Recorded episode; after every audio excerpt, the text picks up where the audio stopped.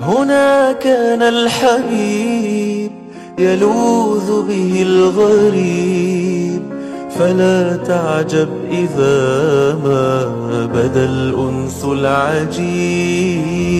هنا جود وطيب ونور لا يغيب ويا دنيا اسمعيني هنا كان الحبيب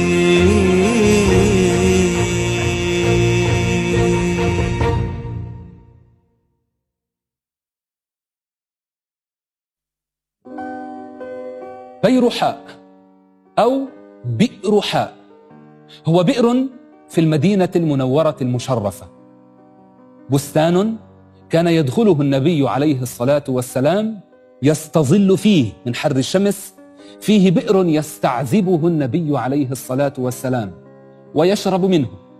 يملكه رجل يقال له أبو طلحة الأنصاري. من هو أبو طلحة؟ وما قصة هذه البئر؟ أما أبو طلحة الأنصاري فكان من صحابة رسول الله صلى الله عليه وسلم من الأنصار بل وكان أكثر الأنصار مالا.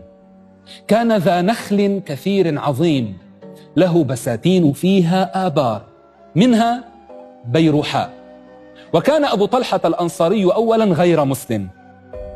وقصة إسلامه أنه أراد أن يخطب امرأة يقال لها أم سلمة. أم سلمة كانت عند رجل يقال له مالك. ابنها أنس بن مالك خادم رسول الله صلى الله عليه وسلم. القائل خدمت رسول الله صلى الله عليه وسلم تسع سنين في السفر وفي الحضر فما قال لي أف قط. ما قال لي لشيء فعلته لم فعلته؟ ولا لشيء لم أفعله. هلا فعلته؟ ما مسست ديباجا ولا حريرا. ألين من كف رسول الله صلى الله عليه وسلم. ولا شممت طيبا ولا عطرا. أطيب من ريح رسول الله صلى الله عليه وسلم. إن أمرني بشيء فقصرت لم يعاتبني. وإن عاتبني أحد من أهله قال لهم دعوه واتركوه لو قدر شيء كان. وفي بعض الروايات كان أنس بن مالك يقول والله خدمني رسول الله صلى الله عليه وسلم أكثر مما خدمته. فهذا أنس نال شرف خدمة النبي صلى الله عليه وسلم وكان قد دعا له رسول الله صلى الله عليه وسلم بكثرة المال وبكثرة الولد وبطول العمر. فعمر كثيرا ورزق مالا عظيما فإن نخله كان يثمر في العام مرتين ونخل المدينة يثمر في العام مرة. ورزق من الأولاد كثيرا جدا حتى قيل إنه رزق مئة وعشرين ذكرا. أم أنس يقال لها أم سلمة. وهذه المرأة الذكيه الفطنه المباركة هي التي وضعت أنس بن مالك ولدها في خدمة النبي عليه الصلاة والسلام. ذات يوم خطبها أبو طلحة الأنصاري ولم يكن مسلما. فتمنعت. ظن أبو طلحة أنها تريد المال تريد مهرا كبيرا فقالت له يا أبا طلحة من مثلك لا يرد ولكنك امرؤ كافر غير مسلم. ولا يحل للمرأة المسلمة أن تتزوج إلا من مسلم. فعرضت عليه الإسلام وجعلت مهرها إسلامه. أي لا تريد منه المال وستكتفي بإسلامه. فأسلم أبو طلحة الأنصاري.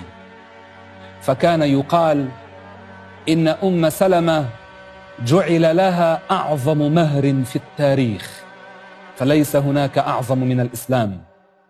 وأبو طلحة آمن بالنبي عليه الصلاة والسلام وحسن إسلامه وكان رجلا شجاعا يدافع عن رسول الله صلى الله عليه وسلم حتى قيل إنه ذب ودافع عن الرسول عليه الصلاة والسلام في مواطن عديدة منها أحد.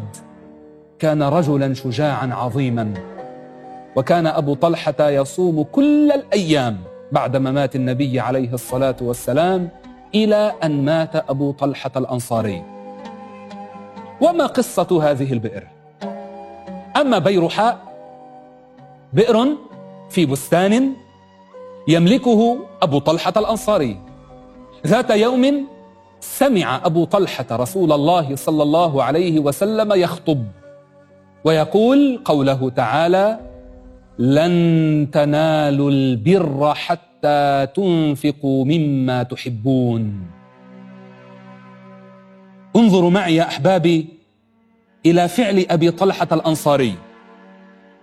من منا مستعد ليدفع أحب الأموال إلى قلبه نفقة في البر والخير لينال البر من الله؟ لن تنالوا البر حتى تنفقوا مما تحبون. وما هي أحب الأموال إلى أبي طلحة؟ بيرحاء. بيرحاء بئر يدخلها الرسول صلى الله عليه وسلم يستظل في شجرها ويستعذب ماءها. ماؤها عذب يشرب منه رسول الله صلى الله عليه وسلم. بالله عليكم. إن كنت تملك بيتا دخله رسول الله صلى الله عليه وسلم.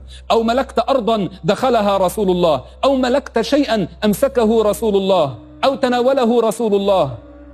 هل كنت لتفرط فيه أو لتستغني عنه؟ لا والله ولكن أبو طلحة الأنصاري يريد البر من الله تبارك وتعالى. لن تنالوا البر حتى تنفقوا مما تحبون. ذهب أبو طلحة إلى النبي عليه الصلاة والسلام وقال يا رسول الله إن أحب أموالي إلي بيرحاء جعلتها لله ولرسوله ضعها حيث شئت يا رسول الله.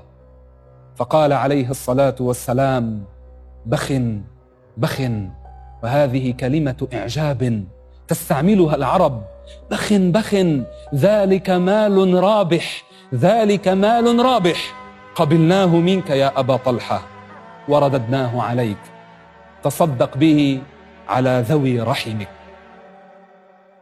رده الرسول صلى الله عليه وسلم على أبي طلحة الأنصاري فصار أبو طلحة يتصدق به على أقربائه على ذوي رحمه ولم يتركه عنده لأن رسول الله صلى الله عليه وسلم أمره بذلك.